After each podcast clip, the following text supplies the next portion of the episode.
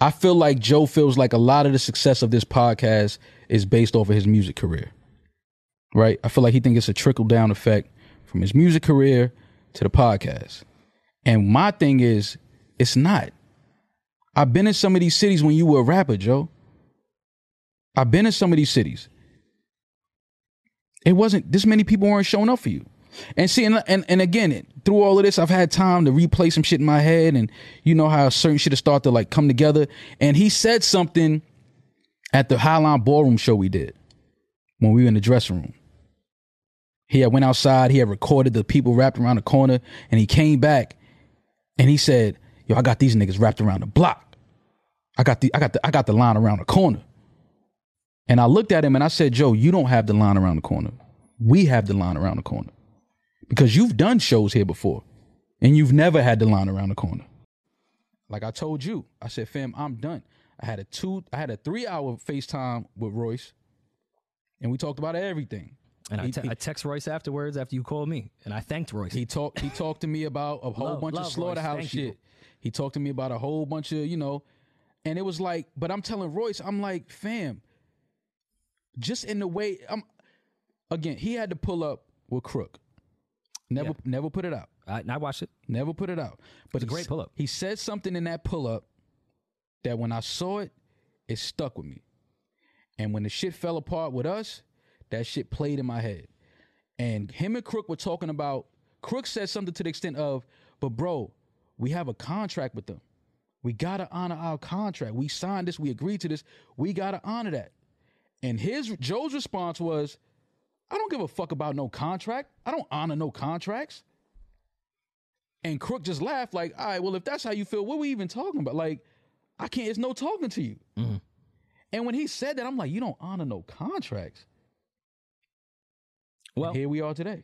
well, also let- I can just see it that people are just overworked. No, no, no. Patreon it wasn't being- saying it. They they expressed it to us. I'm, it's not my place to say, even No, though they it's said my it- place even- to say No, no, even It's though they said their place place about me, I still don't return the favor when people do shit to me. I'm saying it. People expressed that they were overworked and underpaid.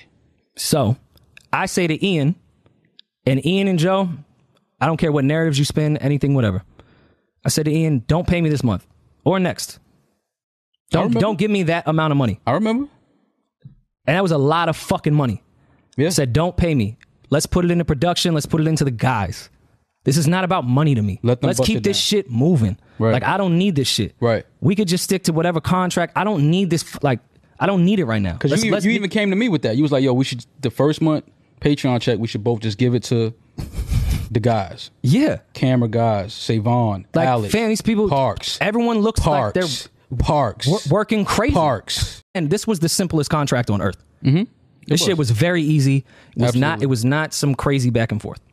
But according to him, we didn't, we don't know what the contract. We're percentage based. Yes. Because I see the narrative is people think that we work for Joe and we're employees and we get a salary. That's not what it was. We have a percentage based contract. And also people. so we have to ask for accounting because how else will we know what we're supposed to get? We need Yeah. to see the numbers. We get a percentage of whatever comes in for the podcast. I've seen a lot of people making, oh, LeBron wouldn't ask Jeanie Buss for the books for the Lakers. I'm like, LeBron is a salary. He don't give a fuck what the Lakers makes as long as he makes 50 million at the end of the year. He doesn't give a fuck what the Lakers make. But if he was getting a percentage, if he was getting 30% a year, he would need to know what the Lakers made that year. that's just basic. Basic. So that's that's just to kill that narrative of we were asking to see the books and we are employees and that and that whole stupid narrative. We had a percentage based contract, so you have to see the numbers so that you see everything that's coming in and everything that's going out. So we get to accounting, which is in our contract that was drawn up by Joe's lawyer, my lawyer, Mal's lawyer, super standard with profit. That becomes an issue. I want to make this clear throughout the rest of this response that I asked always the simplest questions ever. This narrative of me being this difficult person or this person wiling out. I also have those emails that everyone speaks about where I'm being difficult. Mm-hmm. Let's talk about what you hide. Like what the fuck are you talking about? Let's talk about what you hiding. Cause every time it's a talk about accounting, it's always some argumentative energy coming from you only, not from me, not from you. Never. I'm never arguing about money, especially not with my niggas. I'm not doing that. But if every time we present some shit about accounting and you want to start arguing to them, well, audit me then, fam, I'm never taking my niggas to court. And the first thing you say is, if y'all try to start a podcast, I'm suing the pants off of y'all. Who are you, my nigga? At that like, who did you, me. who did you just turn into? Everything that we stood for in this podcast all these years about, you know, corporate fucking over the creatives and this, that. Like I've seen Joe do fucked up shit in business and music to, to, to companies and labels, but I don't care about that because they owe us anyway. So fuck them. Mm-hmm.